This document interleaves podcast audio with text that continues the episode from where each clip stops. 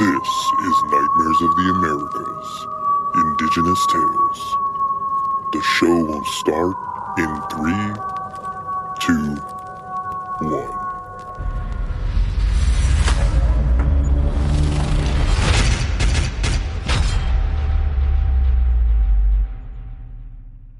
Welcome everybody to Nightmares of the Americas Indigenous Tales. I'm Joseph. And I'm Gabriel. How you doing today, Gabe? Horrible. Horrible. well, no, that's, that's no, I'm doing great. I'm doing great. I'm excited. hear. Oh man, I thought we had a good week. Good times. This week was hot. 115, 110. Oh, geez, I'm telling you, man, working outside all day just like you, and it's just Mhm. sweating your butt off. Yep. My skin felt like barbecue. OMG. Bet it didn't smell like it. no, it did not. The week's about to get better Yes, it is. because we are doing a giveaway. Giveaway. I don't know what those are. I think it's air horns or something. Meow, meow, I meow. don't know. I heard you do that when things get Meow, hyped. meow. I'm not talking about the Chinese dictator. Meow, meow, meow. I'm not talking about him. the communist. No, we're not doing that. No. Uh, we are giving away stickers. Everybody Mhm. loves stickers. Don't you love stickers, Gabe? I love stickers. I have a water bottle full of stickers. Yep. I slap them on a pancake. Stickers. Everywhere I go. I don't care what they are. On a- pancake, banana, a put a sticker on it. You got a, a car top carrier full of stickers. I ha- I do have a car top carrier full of stickers. Mhm. To Just- the first, what do you think? 25, 50, 100 people? I would say 100. Okay, 100 people. You heard it first here. Gabe said one the first 100 people Mm-hmm. that like, subscribe, and leave five star review on iTunes. iTunes. iTunes. I don't care about YouTunes. I don't care about their tunes. I care about iTunes. now, Spotify, all that other stuff. Sorry, we're not going to give we're not going to give away a sticker on that because iTunes is like the creme de la creme mm-hmm. with the podcast thing. They just love the five star reviews on iTunes. They That just pushes you up. Pushes Yeah. you up on the top of the charts. We're trying to get up there. So it doesn't matter what you say. You can say, I love Jeepers. You can say cheese and crackers. it really doesn't matter what you say. We just need a five star review. Mm-hmm. And then next, screenshot your review. Email us a screenshot at info at bhillnetwork.com with your mailing address. You don't have to send your name, just send your mailing address. It doesn't matter. Once we get the email, we'll send you a sticker. Does that sound like a deal, Gabe? Sure does. The sticker, Sure it's does. from what you've told me, it's uh, vinyl, It is a vinyl sticker. So it is a waterproof sticker. waterproof. You can slap it anywhere. Slapping it, I told you, slap it on a pancake. Yeah, and the sticker is of our uh, logo on, like on the podcast thing, the little logo that it shows. And it also has a little watermark of Spotify and iTunes because those are like the top two places to find podcasts. Hmm. Slap them anywhere you want. If you want two or three of them, you could also shoot us an email. If you maybe send some other people our way and kind of prove it, maybe we'll send you two, maybe we'll send you three, maybe we'll send you five. I Yeah, don't know. that, that sounds good to me. Moving on. There's more. we would like to let everyone know about a powwow in our local area. We'll be attending this event. It's free to the public, and Gabe has all the info. I do not. No, actually, I do. Well, no- It's- all right, never mind. It's uh, hosted by the Tejon natives here in our local area. It is honoring our ancestors' powwow on September 24th and the 25th. Uh, starting on the 24th, it'll be open at 11 a.m., closing at 10 p.m. And on the 25th, it'll be opening at 11 a.m. and closing at 6 p.m. There's going to be dancers, singing, drums, food. It's going to be a great time. There's I've never been to a powwow, so I'm very excited for this to be out there experiencing the culture and supporting the local natives. It's going to be super fun. And they also are going to have it says like local vendors. So hopefully they have some necklaces, some jewelry, maybe some shirts, some clothing, something like that. That'd be pretty cool. Mm-hmm. Grab some of that stuff. Grab some swag. Oh yeah. Represent your native side, or just represent um, native culture. So yeah, if you're wanting to go to the go to this, go support it. It's going to be like I said on September 24th and the 25th. The address is 4941 David Road, Bakersfield, California. So we're going to be out there. We hope to see you guys out there. It's going to be a good time. You do not have to be native to attend. Everyone is welcome. Come on down, celebrate the native culture. Just experience something you've never experienced before. it's going to be great. Yeah.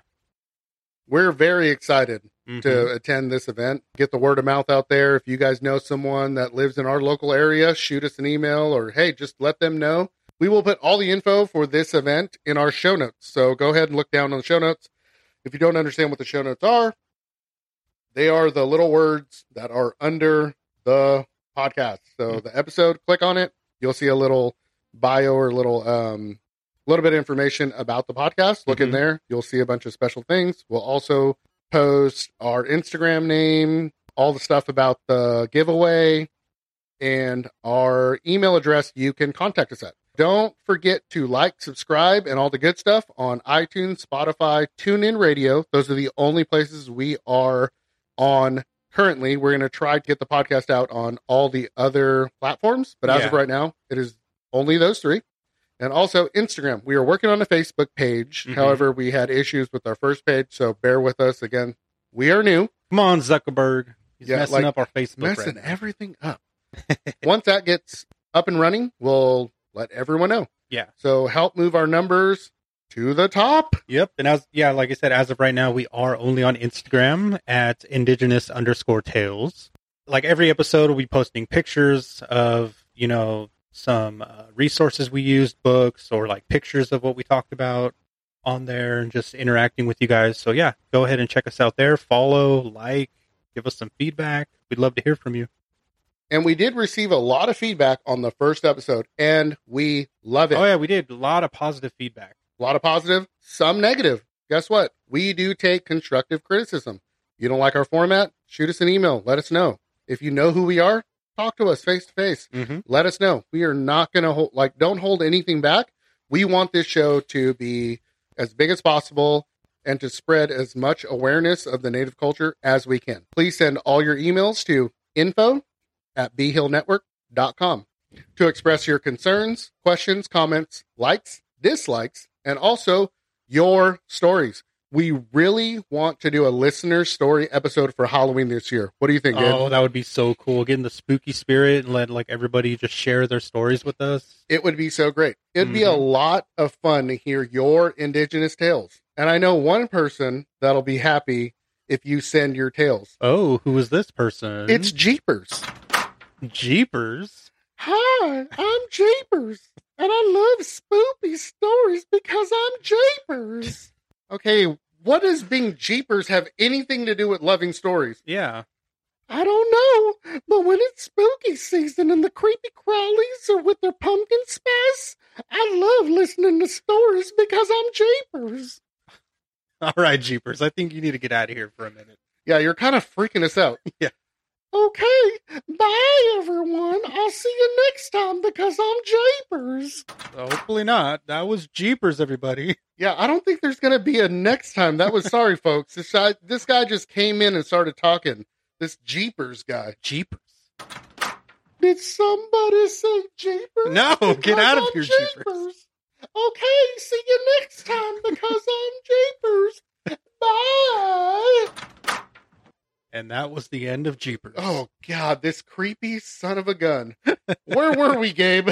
oh my God. Oh yeah, they can be stories of your family that they pass down Mhm. stories of sightings or encounters with native creatures, or even stories from a friend of a friend. And remember, you don't have to be native to share your stories, but keep in mind, we will only be sharing native stories. Right. So having to do with like lore or a native creature or something that happened to you. Um, you don't have to be native, but if it has to pertain with the native culture, that's what we're going to talk about. It could be a story that your great grandmother had an encounter with uh, a Wendigo. No flying spaghetti monsters, please. That does not pertain to us. Don't send those our way. We will not talk about it. But I get it. I love some Pastafarians as much as the next guy. They're pretty good guys. They, yeah, they are. I yeah, agree. they believe in international talk like a pirate day. Mm, oh, I love that. I love it, but we're not gonna we're not gonna have stories about them. Sorry, Yeah. folks.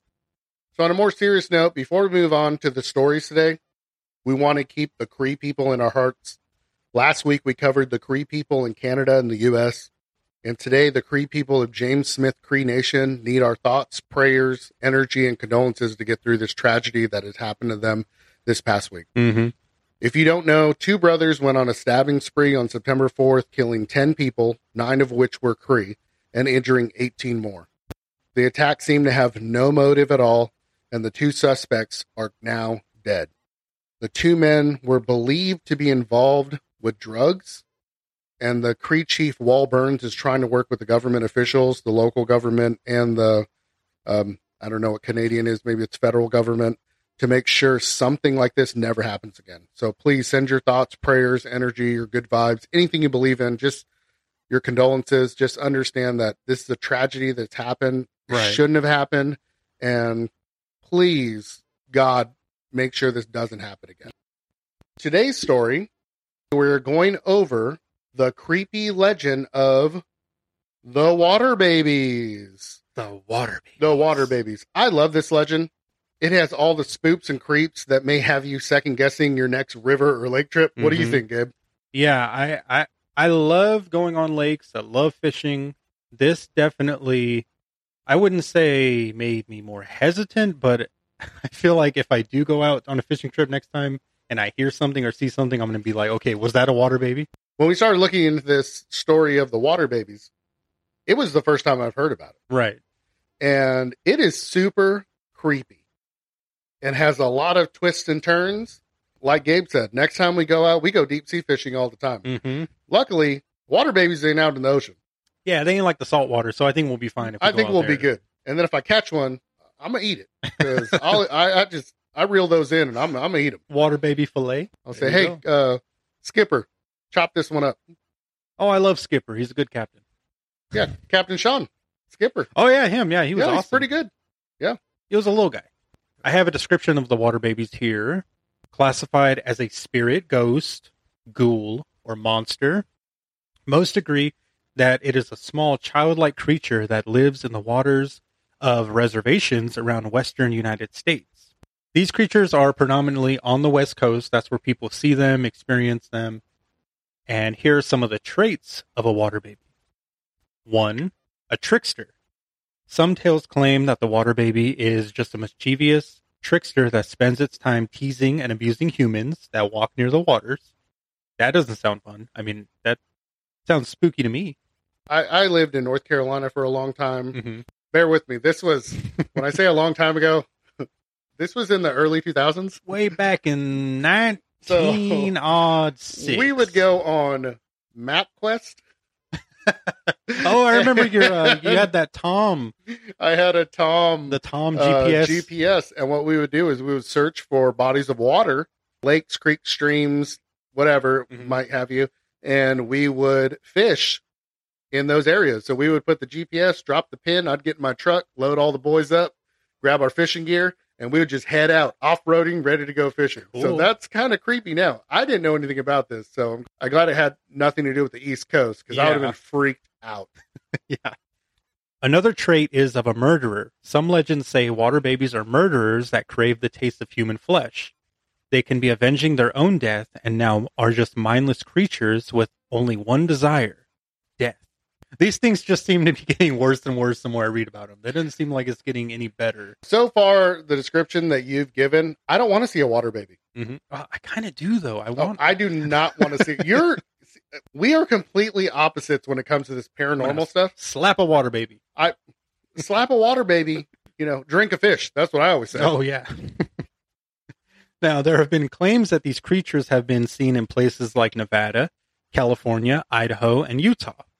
For this episode, we're going to focus on Pyramid Lake. So a few tribes shared the story of the water babies, such as the Paiute, the Shoshone, the Washoe, and the Yokuts. We're going to cover the northern Paiute. Yeah. Let's get into the background of the Paiute. Let's do it. So the Paiute people call themselves Numu, or the people. The Numu are deeply grounded in their environment and believe that power, or pua, is in everything natural. Such things as animals, plants, stones, water, and even the sun, the moon, and thunder. So these people believe that there is power, or if you want to say energy, or spirits, or whatever have you, whatever your belief is, Mhm. they believe that all these things in the natural world hold this kind of energy, So like a natural energy. a natural energy. okay. Last week we talked about the Cree people. hmm Their name was translated to the people. The people. But their description of the people was the first people. Yeah, the like- people before Like the original people. the original people before the white people. Right. The Numu, they believe in the power and energy of all the natural things on earth. Okay. Now, the northern Paiute people were a nomadic tribe that had traditionally lived in the Great Basin region of the U.S. that is now eastern California, western Nevada, and southeast Oregon. The northern Paiutes' lifestyle was well adapted to the harsh desert environments in which they lived.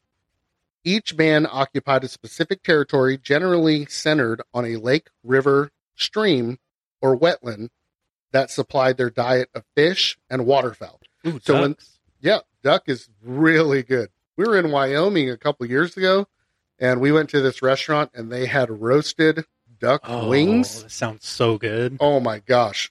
And we're gonna go one day, Oh, let's do it. and I'm down. we will tear those duck wings up because they are amazing.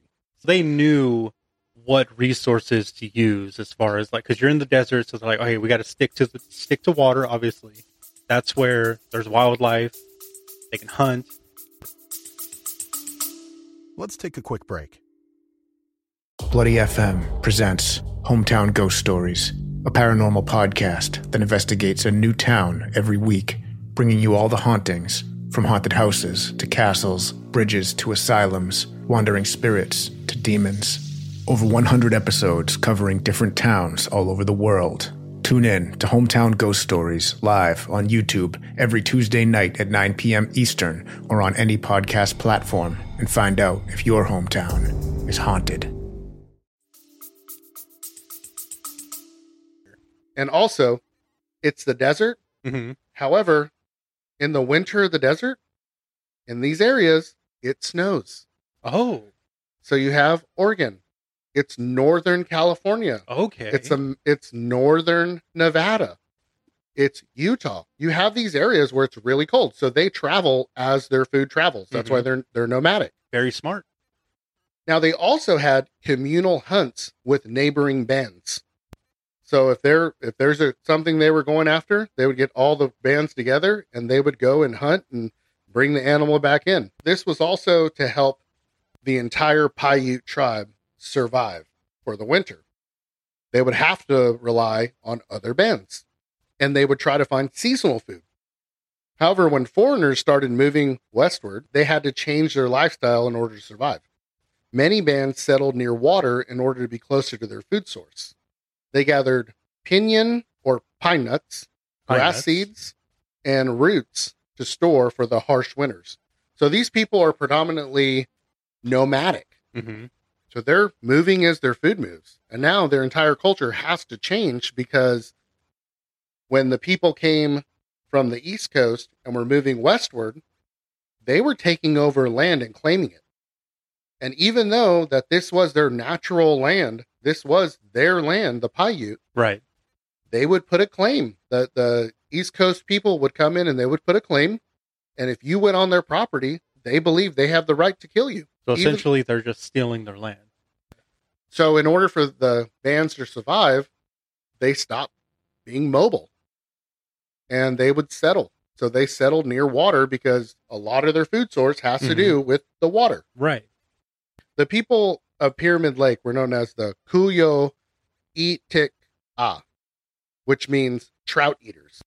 The Paiutes have lived successfully in that area for the past 600 years. Wow.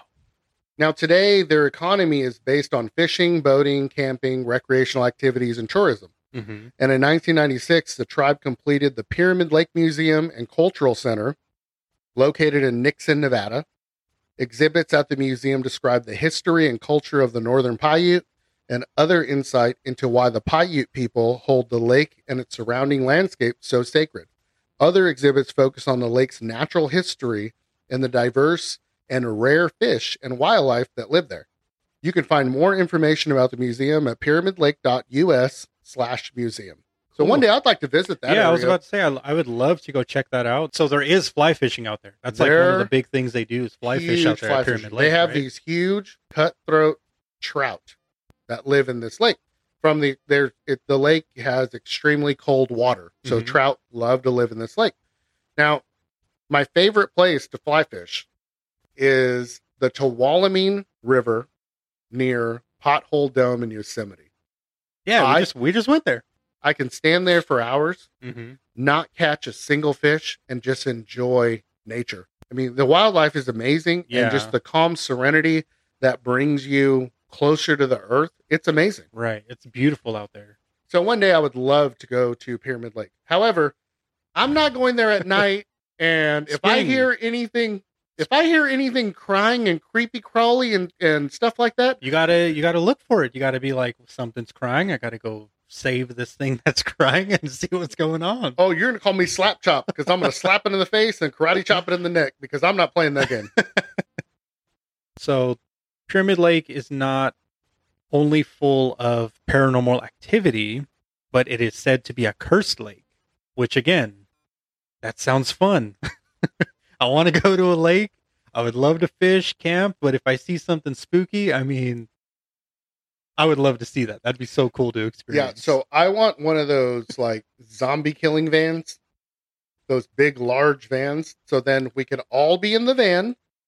the zombie proof vans. Yeah. And then if a creepy, crawly baby, weird baby comes to the van, I'm jumping in, off roading, running that sucker over, and not looking back. You guys could record or anything. And then guess what? The next day, I'm going to tell you you were liars and I did not see anything and I left. You'll deny the whole thing. I will lie, deny, and try to forget. That's what I will do. Don't need that in my life. So it is about 40 miles from Reno, and the waters reach depths of nearly 350 feet. So this is a deep lake. 350 feet, that's really deep. We usually go deep sea fishing And, and we're about 350 feet offshore. and that's the ocean. So this is a lake, and it's and it's reaches depths of that. From the shoreline, you can see clear into the water.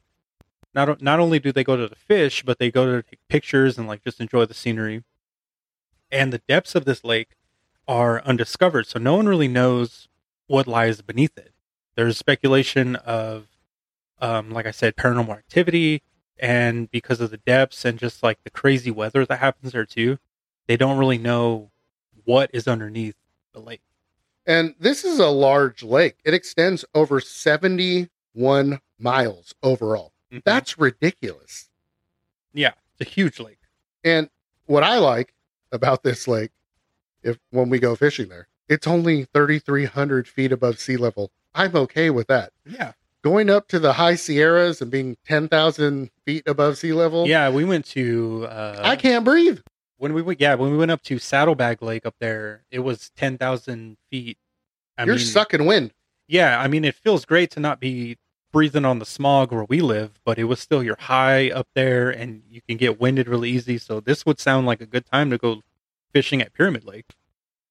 So fishermen flock to this lake for the giant Lahontan cutthroat trout every spring. There's pictures online people post of, you know, they're always catching these giant trout out there and it's like very common. So yeah, again, that would be super cool to go out there and catch a giant trout at Pyramid Lake. I would have to say the largest trout I ever caught. Two pounds. I wish two pounds. Oh, it wasn't was even two not pounds? even two pounds. Oh. So to catch one of these monsters at 10 pounds, 12 pounds, Mhm. it would be so much fun. Yeah. But the strange thing is that every spring, there never fails to have somebody end up disappearing. It could be experienced fishermen that go out, you know, every summer or every spring that go fishing. Um, it could be people who have been out there the very first time. It just, it never fails that someone ends up disappearing, either drowning or they just go out on a fishing trip and they're never seen again. And the locals believe that these poor souls were victims of the water babies. Now let's get into it. Let's do it. So there's a local legend around the Pyramid Lake in Nevada about these creatures called the water babies. The legend goes that each spring unlucky fishermen dis- disappear while fishing in the shallows of the lake, and their bodies are never found. Many people blame the disappearances on the strong currents of the cold, icy water, but others claim it's the work of the angry water babies. It is said that the Paiute would throw their sick, deformed, premature babies into the lake. They saw these babies as a burden to the tribe's survival during the harsh winter months when food was scarce. So instead of sacrificing precious food and energy to these children, they were thrown into the water. The babies' angry spirits are attached to the lake and the nearby water, not allowing them to move on. Because of this, they take their vengeance on any unlucky soul that happens to be in or near the water of Pyramid Lake. Many people report the cries of babies near the lake in the middle of the night. You should not try to help them if you want to live. Smoke on the water. Metal baby. That baby comes out with a, with a with an axe and just starts shredding it. Don't throw your babies in the water. That's where, a creepy. that's where they messed up. That's a local legend. This lake, you have to have a permit to be at the lake. hmm You have to have a permit to camp. Um, I've seen, yeah, I've seen like strict rules. Like you, I've seen people even say they got like tickets from the tribal police and stuff for like climbing on the pyramid shaped rocks and like this is a them and stuff. reservation. Yeah, so you can't just go over there and mess around. No, if you show up, the police, the local police, will ask you to leave. They'll ask you for a permit. If you Mhm. don't have a permit, they'll ask you to leave, and then they'll tell you where to get a permit. So you can't just show up willy nilly, go out there and and decide to find a water baby Yeah. or to go get one of these giant cutthroat. You have to have a permit. So when we go, we're gonna get a permit, and then we're gonna slap a water baby. Put some powder in the hen, slap that water baby, yeah. take a picture of it, put it on Instagram, so you guys can see that there are water babies. yeah, so you can believe us. if you go around the local area of Nixon, Nevada, anything around there, and ask a local about water babies, this is a story they'll tell you. Now let's listen to what the Paiute storyteller has to say about that. Okay. Ralph Burns. Now I looked into this guy. Mhm. He's one of the most amazing, badass dudes I've ever read about. Okay. This man is a storyteller and native language specialist. Now, Burns grew up on the Pyramid Lake Paiute Res in Nixon, Nevada, where he learned the Numu, Northern Paiute language, and traditional stories from his family and community members. Now, Burns served in the 1st Cavalry Division during the Vietnam War. Now, when Burns returned home from the war, he devoted his entire life to spearheading the native language and the revitalization of the culture among the Northern Paiute. It's amazing. Burns is currently an instructor of Paiute in the College of Liberal Arts at the University of Nevada, Reno.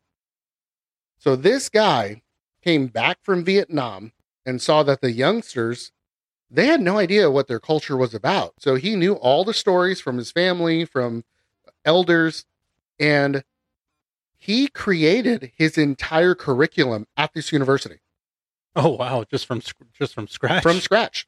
So there was zero curriculum. He's the one who writes everything. He will he will teach you from basics to speaking the language fluently. He is an amazing man and has fought for the rights of natives in this area. Wow. Consi- Um, I mean, that's amazing that he came back. I mean, from Vietnam of all places, because Vietnam, a lot of people came back very messed up, not the same person as they left. Or they didn't come back at all. Yeah, or they didn't come back at all. So this man came back still full of, you know, the pride of his people with the focus of preserving all of this stuff. That's just awesome. Yeah, preserving the culture. Yeah. This is amazing. The story that he tells is that a Paiute family was out on the lake one day making camp, fishing, swimming, and enjoying the day. When one of the older sons, who was now a young man, met a beautiful creature that was a woman with the tail of a fish in the lake. Hmm. I don't know about you, but I'm running. I'm really?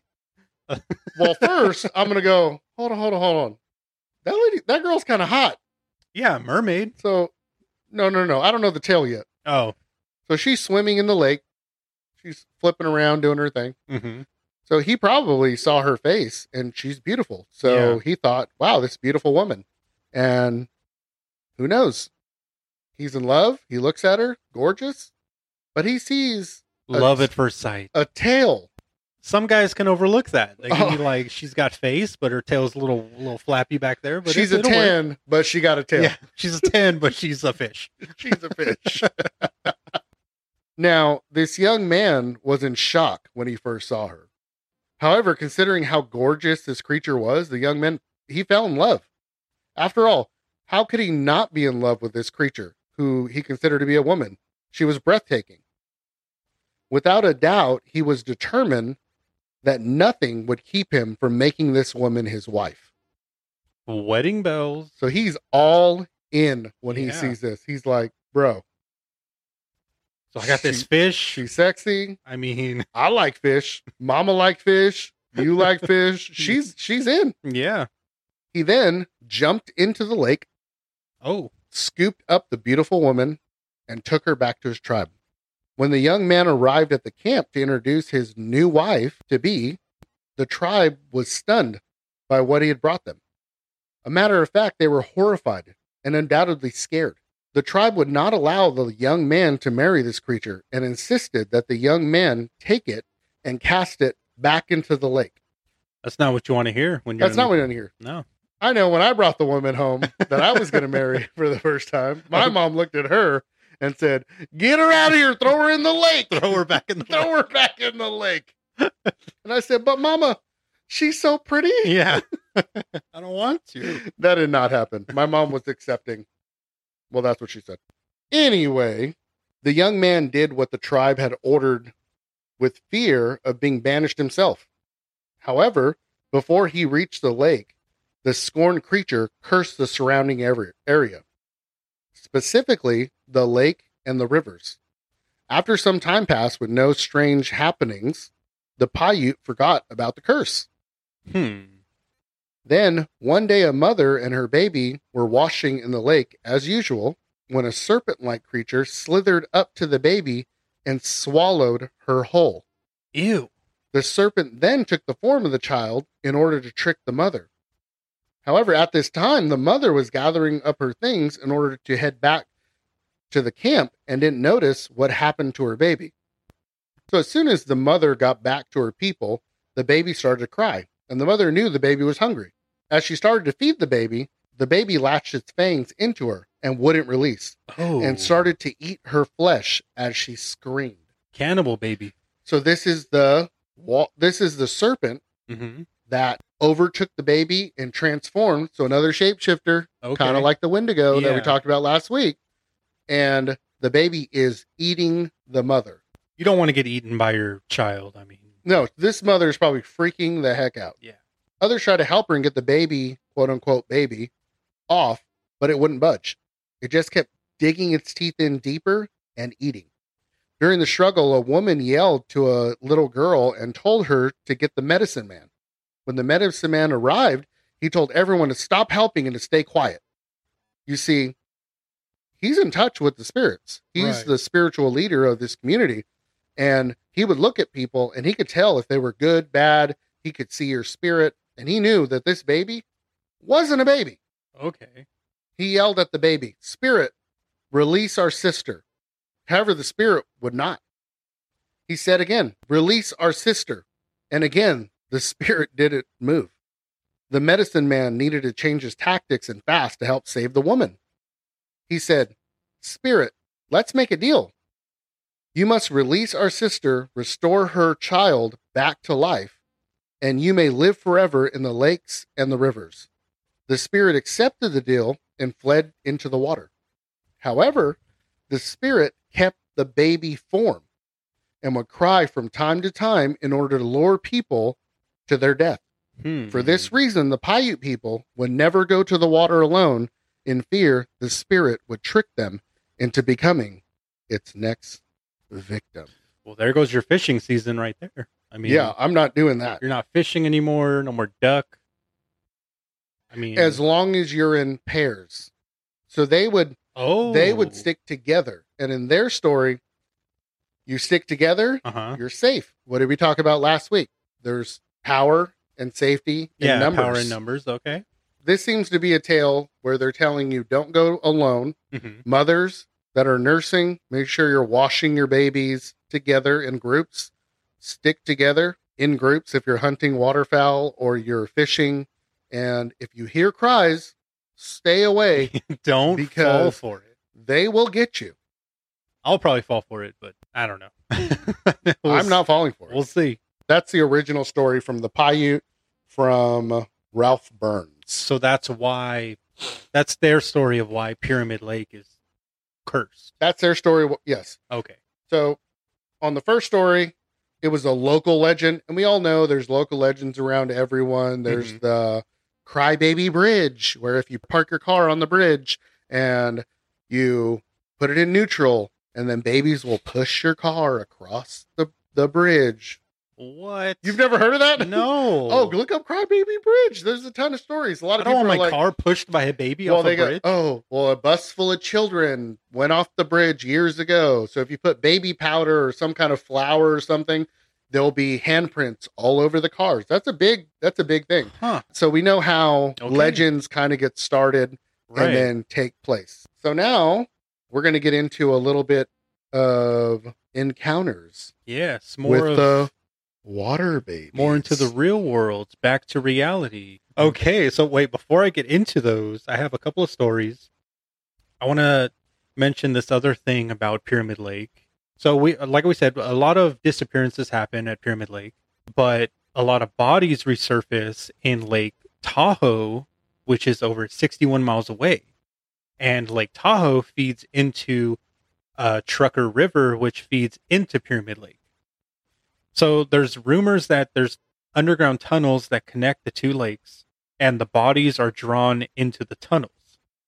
There's no proof of this, so you, I mean, it's just a rumor, but it still sounds pretty cool, I guess, to say that this could be an explanation. That's kind of weird considering there's actual evidence Right. of missing bodies in Pyramid Lake hmm that end up in Lake Tahoe. It's like, how else do you explain that? There has to be some kind of connection to it. Aliens. Aliens. The flying spaghetti monster. I, the flying spaghetti monster, the Pastafarians. There you go. All right, so let's get into the first story. So this first story that I have is of an encounter. It is from an anonymous person. So here we go. This person's dad was about 18, 19 years old. He claims that him along with a bunch of friends went out to camp at Pyramid Lake. They had a couple of tents and trailers and planned to be out there for a couple of days, so probably the weekend. You know, typical teenage stuff. Weekend trip at the lake with your buddies, drinking, hanging out. What And- could go wrong, right? One night, one of his friends that was drunk swore he heard a crying kid out in the lake. Naturally, he reacted like a decent person would, and he went in to find and save the child. Everyone back on the shore was yelling at him to come back, but he didn't listen. He was only focused on saving the child from drowning. Eventually, he swam so far out that no one could see him. He swam past the light source and just disappeared into the dark. He never came back. Yeah, um, I've been out with a bunch of buddies. I was in the Air Force and we did a bunch of stupid stuff. Your buddy never went out and swam in a lake and didn't listen to you and just never We we did uh, cliff diving. Oh, We- really? Yeah, and I think it was Arkansas in a dry county. So we went and Oh. grabbed like a bunch of twelve packs, twenty four packs. You're incriminating yourself. And uh, hey, uh, statute of limitations. This was uh, a long time ago. okay. This was uh, nine, 18 years ago. So Wow. shut up. No. I'm old. Um, so we would grab, we grabbed a bunch of booze, and then we went to this dry county where we would cliff dive, and I believe it was in Arkansas Hmm. near uh, Little Rock, and we would jump and swim and do all that stuff. Now, if I had a buddy who was drunk and was like, I hear I hear some cries. Yeah. Because I was 20, maybe tw- 19, 20 years old. So I was around the same age this guy was. Okay. I'm punching him in the throat. You're not just gonna let him. I'm not going to say, oh man, there he goes. Harold's gone. No, we're not doing that game. I am tackling him, and all my buddies are punching him in the throat, going, he got the crazies. Maybe he got the Wendigo crazies. I don't know. These don't He- seem to be good friends. We're They're not doing like, that. They just let him, Hey, come back. or they were completely hammered. That could be it too. They, they were probably They're chocolate probably wasted. like, hey, look at him out there, man. He's crazy. Bet you can't catch that baby. So this person goes on to say that their dad thinks that the guy kept hearing the kid, and every time he thought he was getting close, the sound was getting further away. And until, like, so by the time he thought he got close to it, it was too late. He was just way too far out there, and they never seen him again. That's terrifying. To have your friend swim out in a, in a pitch black lake, just I gotta save this kid. It's like, no, come back, and they just don't come back, and you never see him again. So that so they tried to, you know, legitimize what happened. They said he must have just ran out of energy, and by the like he just swam so far that he just drowned. So I guess they were trying to make themselves feel better about it, about it that way. And they didn't have a so they and they didn't have a boat or anything that they could use to go after him. Oh, so they were camping on shore, Right. and his his buddy jumped in from the beachfront Mm-hmm. and just They just took off head out. There, and nobody wanted to go in after him. No, that water's freezing. Yeah. So they just waited until morning so they could tell the Rangers, and that they left it at that. So fast forward to around 2015, this person and their dad go fishing at the same lake. And this was a surprise to this person because their dad was very hesitant to go back, especially after experiencing what he experienced, you know, his friend disappearing. So this person was like very surprised that their dad wanted to go back to this lake or even agreed to it to go to go on this fishing trip. So they get to the lake around five o'clock in the morning and they start to fish. For about an hour, they weren't having any luck. And out of nowhere, they start to hear what sounds like moans coming from the lake. They looked around and couldn't see anything that would be making these noises. And they that this person looked at their dad, and their dad just simply looked back at them, nodded his head, and kept fishing. And the moans sounded like, "Hey, come on! I'm a little water baby. hey, get over here! Hey, hey, shut up! Shut up! Hey, hey, hey shut up! They're gonna hear you. No, I'm a little water baby. come I'm over pretty here. sure that's what they Hey, sounded. come on, come on, stupid! You're not catching any fish. Come over here, save me. I'm a water baby. Yeah. So they never found out what happened to the guy who swam out and saved to, to quote unquote save the child, and they never found out what was making those noises. That's kind of creepy, man. Because like the stories we hear from this lake, it's like if you go missing, you're gone. Yeah, they don't seem to be. I mean, they'll find you sometimes, but if they do find you, you're dead. Sometimes they will find you. A lot. It seems like ninety percent of the time, they're not finding you. Mm-hmm. That's where it's kind of weird. So where are the bodies? Because like you said, I mean, those some of those water babies were eating them. Well, well, maybe it is the water babies because from what I know, Oh, yeah, I'm hungry here. I need to leave some prosciutto on my. On my... oh, hey, come on, Ma, where's the gravy, huh? Come on. You I mean, because here in, we we in- live in we live you know like we said before Central Valley, California. Yeah, and um, I was going to bring up Kern County, the Kern River, the exact that's exactly what I was gonna say. the killer Kern. Bum bum bum. The Kern River I mean, people every year. every year some I don't some ding dong just over there's like jumps in when there's signs that say you will die if you go in the Kern River, And they die. and they go in there and they die. So it's like, yeah. So in Pyramid Lake, I mean, And also, uh, Buena Vista Lake, the recreational park around here, they find bodies in that place Oh. all the time. really, I didn't know about that. Oh yeah, they they drug out a body maybe like three weeks ago. wow, They pull out bodies. So are they unexplained. are they dumping bodies there, or is Maybe. someone just being dumb and The water babies. and- I mean, they got some good guys. They're just throwing out the trash. bodies float? Mhm. Where are these bodies? You think they would wash on shore? Yeah. So yeah, if the body goes missing and they don't find you, The other explanation could be the water baby ate them, The Gobbled them up. Delicious. Delicious. So I have another story, another from an anonymous person. They say they went to Pyramid Lake with their mom for a birthday trip. They were the only ones on the beach, quote unquote. oh, So when they say beach, they probably mean like the shoreline. So they were the only ones on the beach besides their dog, who was a Pomeranian. So it was them three. And she says, this person says the night sky was filled with stars. It was quiet, no noise from other people. It was just them on the lake. I mean, it sounds like the best time. They had a station wagon that was big enough for them to sleep in. So they weren't in tents or anything like that. Um, the trunk door of the car was rigged so it would stay open six inches. So they would have airflow during the night when they slept so they didn't suffocate and die or like super hot. I can't sleep when it's hot, so I would probably do the same. Oh no, my AC went out the other day when we were asleep, and I got three hours of sleep because I wake up at four o'clock in the morning, Mhm. and I was tossing and turning all night. You got to have that airflow. Yeah, it's not. and it seems like Pyramid Lake, um, when these people go, the air, it's a cool climate. Yeah, it is like a cool climate, so you would want it super cool. So it was no big deal. They had done this plenty of times. Also, this person claims that they have experienced strange things at this lake previous times before. Things like hearing moans, children's cries, uh, and dark humanoid shadows passing over covered windows. Why are you going back? I would. I am. N- you're crazy. I am not doing that. You, I mean, you got to do it. You got to. The No. trout are so big. Okay. Well, so they weren't fishing, so I don't know what their reason. I'm not going there. Uh, camping. I will catch a trout and I will leave. If I show up and there's a humanoid figure there, I'm. I got a baseball bat. I'm tearing you up. Yeah. And if you're joking with me, um, Sammy Sosa, your head is gone. Sammy Sosa. But they were not prepared for what was about to happen this night.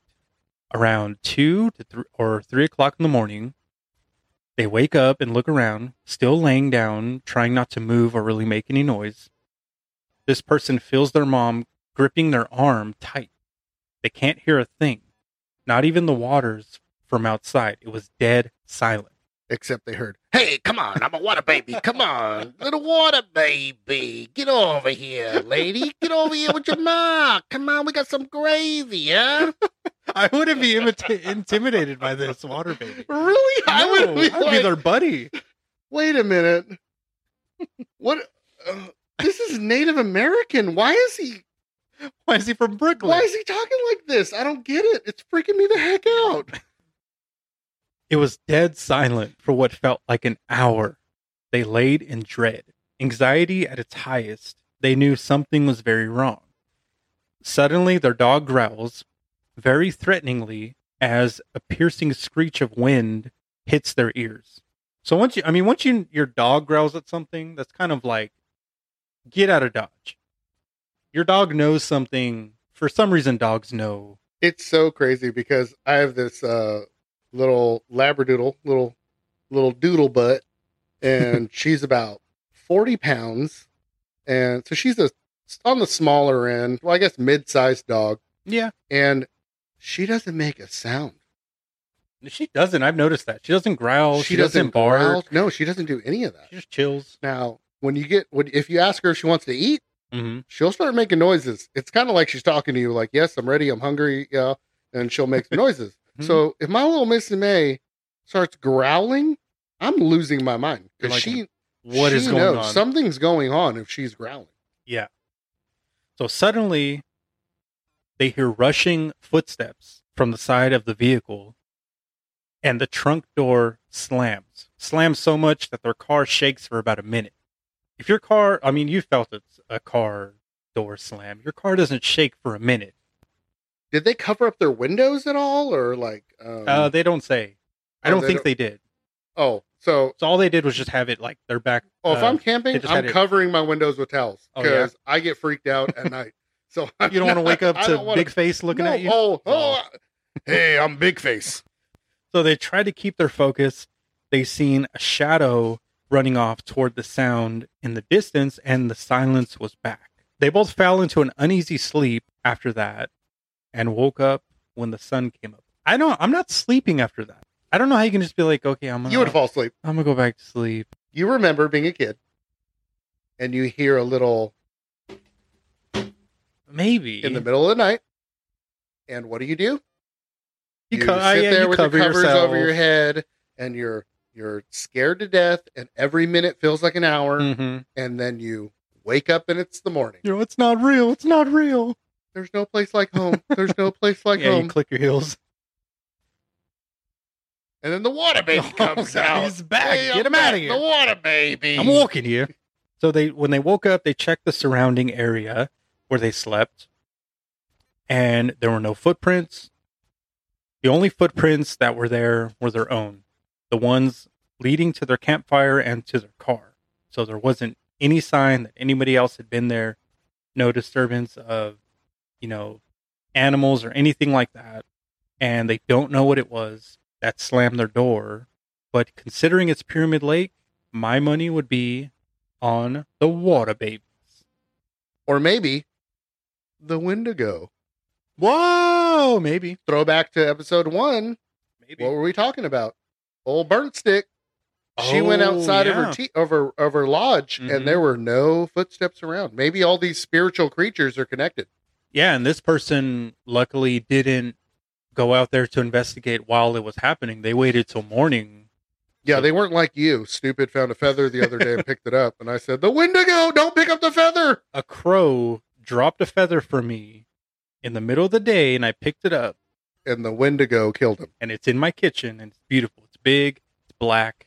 I fan myself with it. It's nice. This story it reminds me of a paranormal encounter. Mm-hmm. You always hear around alien stories, missing time, or time felt like it was standing still. right, it was- like this was- complete silence. It was complete silence. Now, this place is known for high winds, yeah. very high winds. So I can understand a howl, um, a little like the the water is rolling onto the shore and it's crashing, and it's very Mhm. soothing. We need to go there. I'll camp there now. Now that I said Oh, that, now- I'm going to camp there. now he wants to camp there. Oh, Look at him. Oh man, it's a very soothing sound. I don't know if I'll camp near shore. I don't. I don't know how their campgrounds look. I don't know if it's like near the water. okay, so now all of a sudden I said I'm camping there, and you're going, well, now you're the asshole. You're all Let's go. I I'm flipped an it. You see that? I Now I'm an flipped it. asshole over here. So you can just look up into the beautiful sky and Right. see the wonderful stars. And I mean, I imagine like you know, we maybe in, maybe um, take like three grams of mushrooms and go on a spiritual journey. See, that and then you'll be see the water baby. we would be we'd be seeing something. We would see something. I don't know.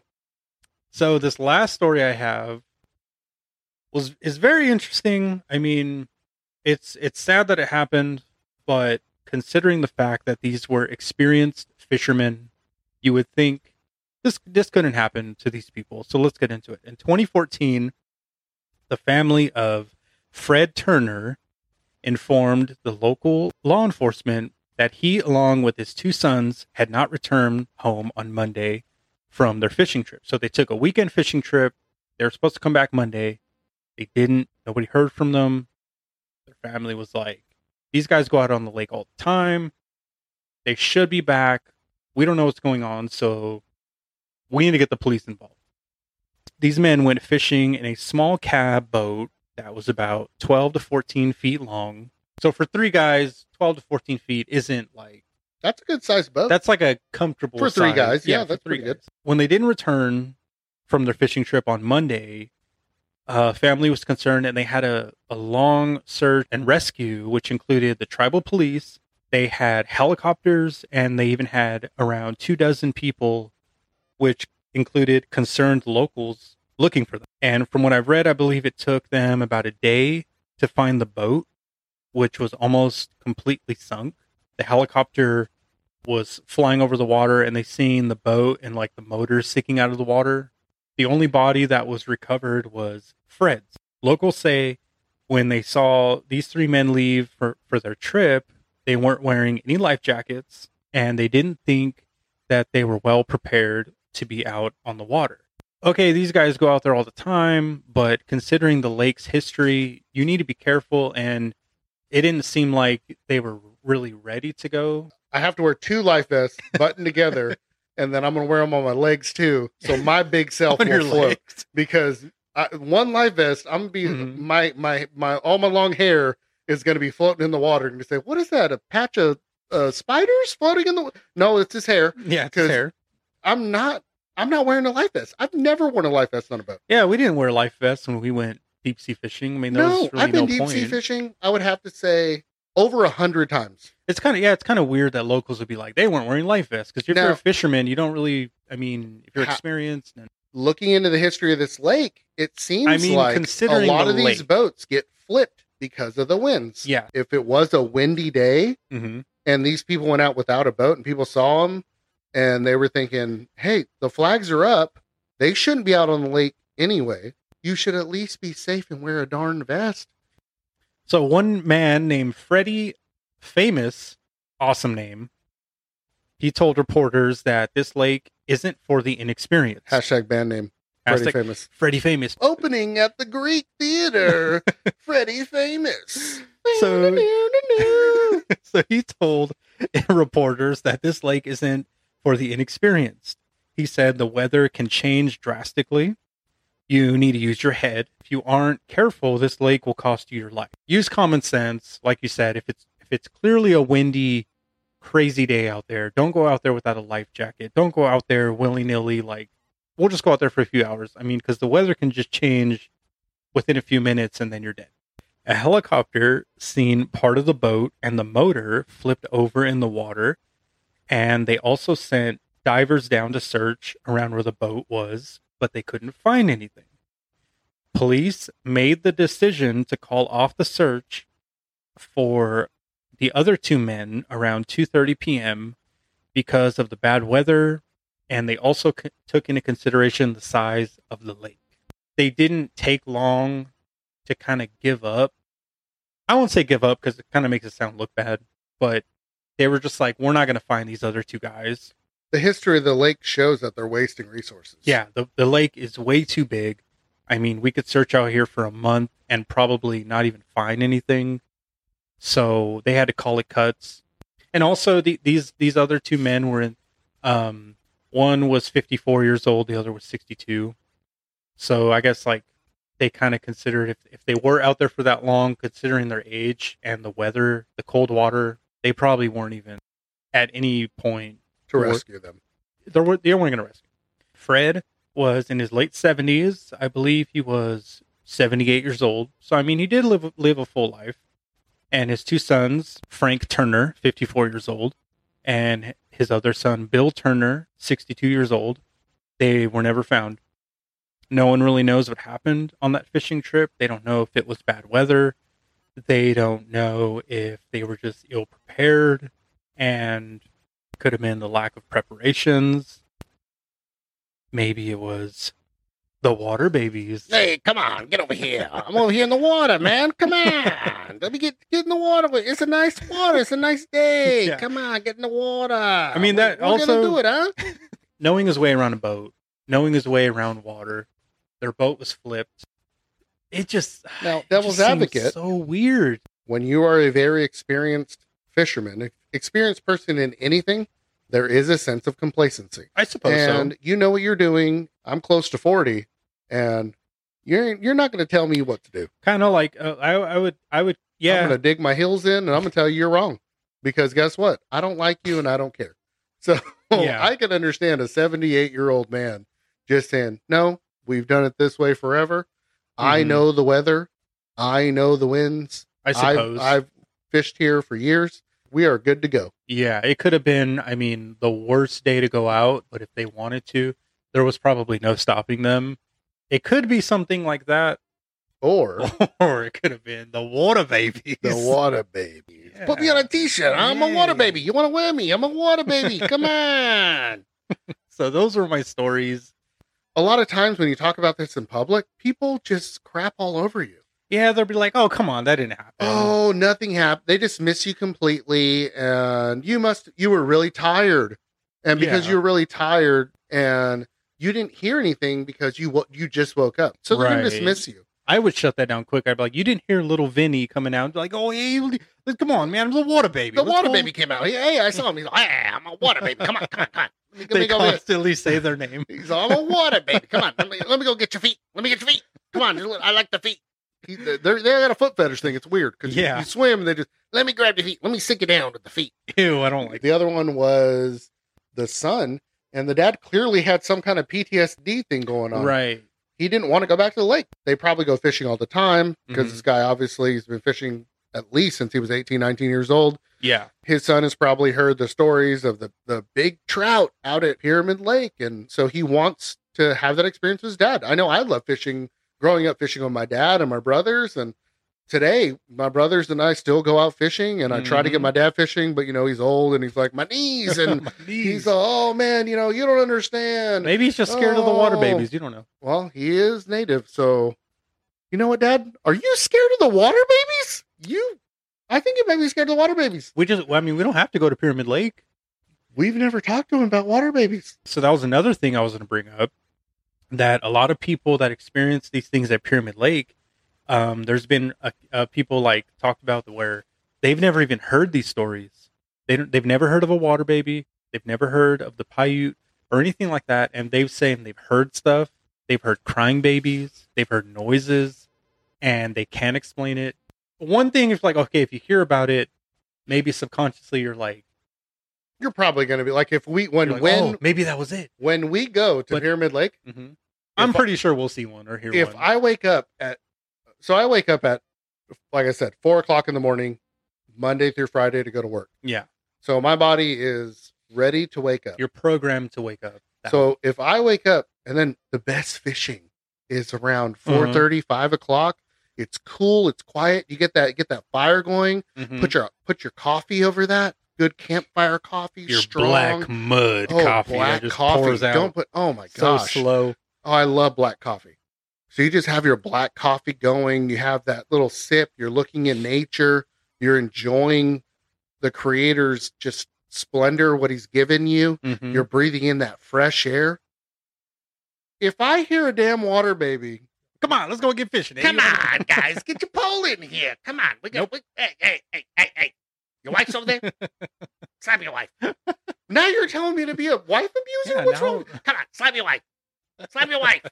What are you? Hey, watch! I'm gonna slap my wife. Hey, hey. There's more of you. What are you guys doing? God, Yeah. I'm gonna. uh I'm probably gonna freak the heck out, Mhm. but I'll give it a shot. I do think it's interesting though if people have never heard the story, experience stuff out there at Pyramid Lake. It's something to consider.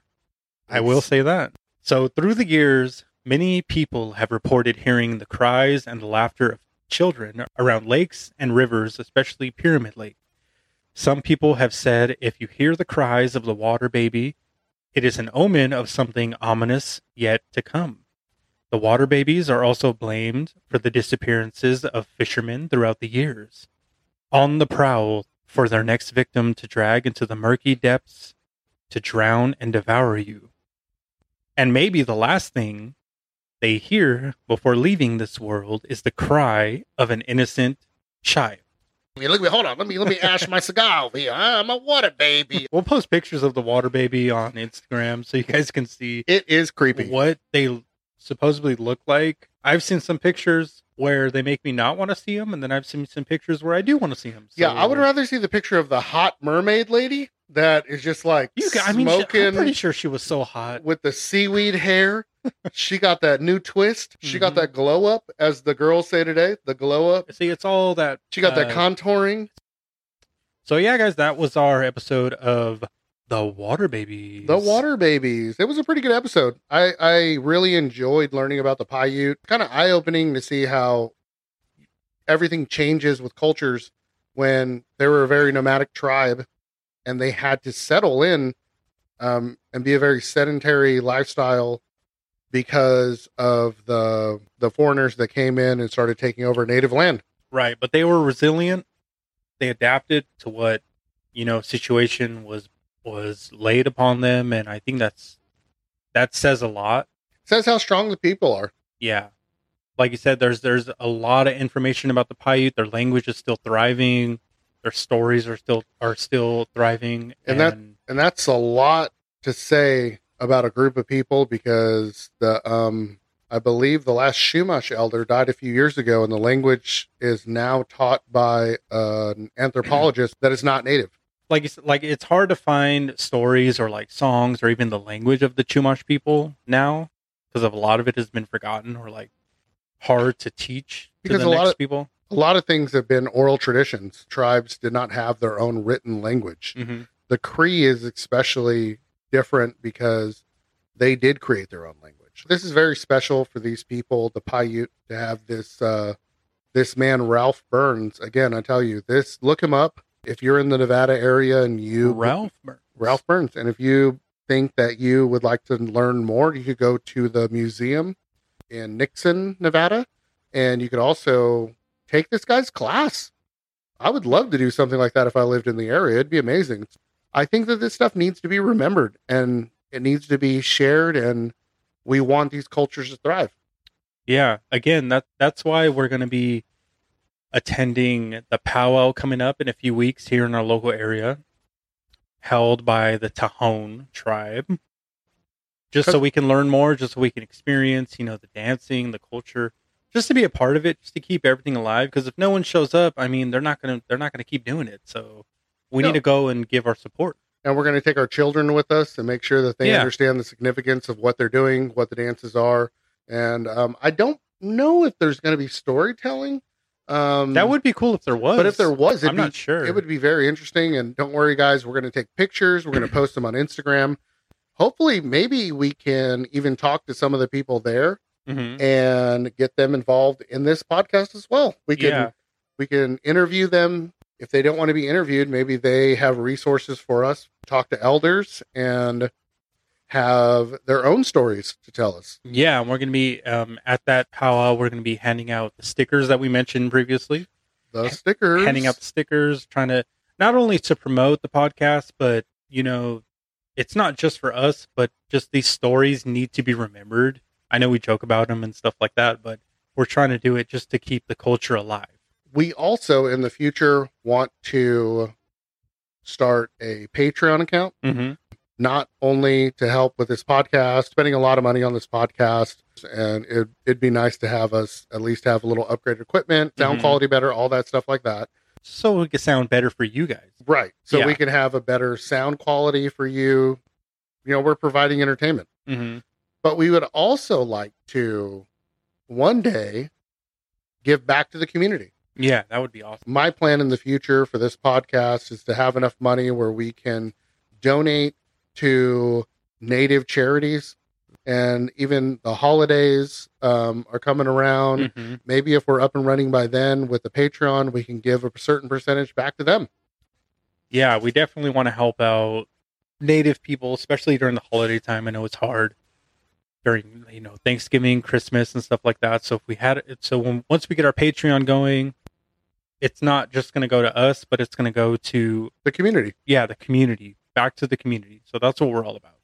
And that's amazing too, because we're also going to have awesome levels. We're going to have stickers. We're going to get new merch. We're going to do discount codes for merch. Right now, we're looking at a vendor to make t shirts, Mhm. hats, backpacks, all the stuff that you want, maybe even like headbands or something like that. yeah, that would be really cool. It'd be really cool. So you could represent us, you could represent yourself. And again, if if you have any stories that you want to send us or comments, concerns, criticism, send it to info at behillnetwork.com. hmm And you could also shoot us a DM on Instagram, and that is at Indigenous underscore tales. Remember, the first 100 people to like, subscribe, follow, give us a, a five star rating on iTunes, and leave a comment. leave a comment, uh, screenshot it, email us, send it to us with your address, and then we'll send you a sticker. And if you can prove that you had other people that like, subscribe, all that stuff, Mm-hmm. we will send you multiple stickers. Yeah. We're not holding back on the stickers, folks. And No. these are also these are three by three vinyl weatherproof stickers. So you could slap them on a water bottle, like Gabe said. You Mhm. can slap them on a car top carrier, like I do. You can slap them on a flip flop. slap them on a flip flop, put them on your laptop. this is an awesome journey we're going through, and we can't wait to make this show the best show for you. So now an update from the last episode. Yes. So, so the last episode we talked about the Cree people and the Wendigo. Now, in the beginning of the episode, we did say that we had a story to tell you guys Right. about maybe a Wendigo encounter that we Mhm. had, we possibly saw one. but we forgot to put it in the episode. we, for, we messed up. it was our first episode. Yeah. Come on. Come on. Hey, I'm the water I'm a water Come baby. on. Put the put the, put that thing in the story, huh? So That's gonna be my baby. new favorite character. Yeah, the- the I know. But Jeepers thinks that Get Jeepers if you don't get out of we here. might like to have the Wendigo story because Jeep- I'm Jeepers. Is Jeepers gonna be like Beetlejuice where you have to say their name to just show up? Or okay, bye. I'm Jeepers. All right, get out of here, Jeepers. man, that's weird. That guy just you just say his name and he pops up like Yeah. a freaking idiot. Don't say his name. Okay. Anyway, so the the last episode we were talking about that our Wendigo story, possibly Wendigo sighting. Possible. This is about 2009, 2010, Yeah. and Gabe and I were going out for a fishing trip. Fishing trip. We were in my pickup truck and we were driving through Kern County. We had to go through Hart Park to go through to Lake Ming where we were going to fish. Mm-hmm. And this is about five o'clock in the morning. Yeah, it was pretty early. It was pretty early. It was really dark. And Hart Park is known for their wild cats and peacocks. And if you don't know the sound of a peacock, they kind of what meow. They sound weird. They don't sound like you would think of like a bird would make a It's a very weird sound. Yeah. We're driving through and in the it's a two lane road and the speed limit is around I think it's 15 miles an hour. So we're creeping around and I don't want to run over a cat or a peacock or a wild animal. Mm, yeah. So we're we're slowing down. We have our brights on, and we get past the second road and we stop because there's this creature standing in the middle of the road and just staring directly at our headlights. it looked so weird. I would have to say it was maybe six foot long. Maybe It was pretty large. it. Yeah, it was. It wasn't like this little dainty looking thing. no, it was it was a It was like a dog, but not a dog. it was a quadruped. A quadruped. It was a four legged beast. Oh god, we're getting technical here, folks. A quadruped from the. Greek word kimono. No. there you go. so it was on all four. It, I would say it was about four feet tall. It was it was tall It was pretty big. and about six feet long. Yeah. and it was just staring at us. So I stopped in the middle of the road, and it made eye contact with us, and it Mhm. looked kind of like it was a a a wolf with mange. Yeah, it looked like a wolf, but it didn't have like the like 'cause wolves are more like they look kind of buff. I don't know. This just looked yeah, like you said, a wolf with mange. The It- hair was very like falling out, looked kind of bald. It was kind of right. It was kind of balding. It kind of looked like a modern day werewolf, where they're very bulky on top Mm-hmm. and very thin on the bottom. Yeah, Now we stopped, and I looked at Gabe and said, "What the hell is that?" and this was I mean we didn't. I think you had an iPhone, the first iPhone. Well, the Probably- first iPhone came out in 2007. This is 2009. So it's Yeah. only a couple years before, like, when smartphones were really a thing. Yeah, I don't think I had. I think I had like a. I didn't have an iPhone. No, I, I don't like think you had a phone. Right. Social media wasn't really a thing. MySpace, maybe. It was MySpace. Facebook was kind of, you know, So there wasn't like, oh, let's record this, let's take a picture. So our reaction wasn't like, put this on social media. no, our reaction was, what the hell is this? We're trying to go fish, and this monster is looking right at us. yeah, it was. So scary. I said, what do I do? And he goes, just hit it. I don't remember saying that, but So maybe I did. I said, what if we hit it and it jumps over the truck and lands in the truck bed? And then all of a sudden, we're driving to the lake to go fishing, and this creature is just slashing at the back of my cab. yeah, I'm not doing that. So we did a very long, extended turn into the grass, out off roading, four wheel drive around the creature. I think I remember it like l- looking at us the whole time. It stared at us the entire time. It wasn't like a deer in the headlights where they just No. look straight. And they just it you know looked stare like off it into the distance, like it was looking directly at us. It looked like it was aware of what the hell was going on. it was like, "Hit me, I dare you." we get back on the road and I'm looking in the rear view and Gabe's looking in the mirror and I'm like, is it still there? Is it still there? Is it there? and all of a sudden he goes, it just looked at us and ran.